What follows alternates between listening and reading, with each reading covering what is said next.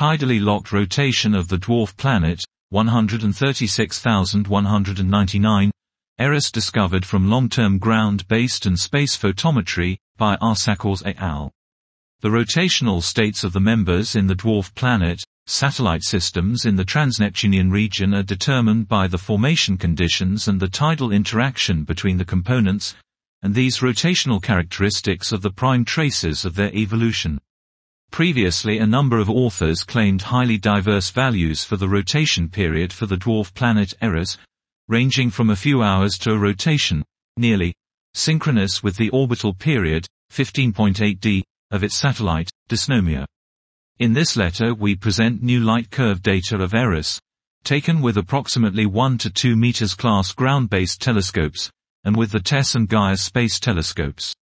TESS data could not provide a well-defined light curve period, but could constrain light curve variations to a maximum possible light curve amplitude of delta m is less than or equal to 0.03 mag, 1 sigma, for p is less than or equal to 24 hours periods.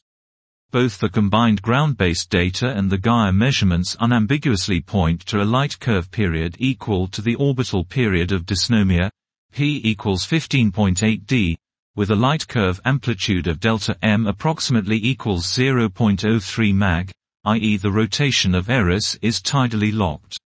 Assuming that dysnomia has a collisional origin, calculations with a simple tidal evolution model show that dysnomia has to be relatively massive.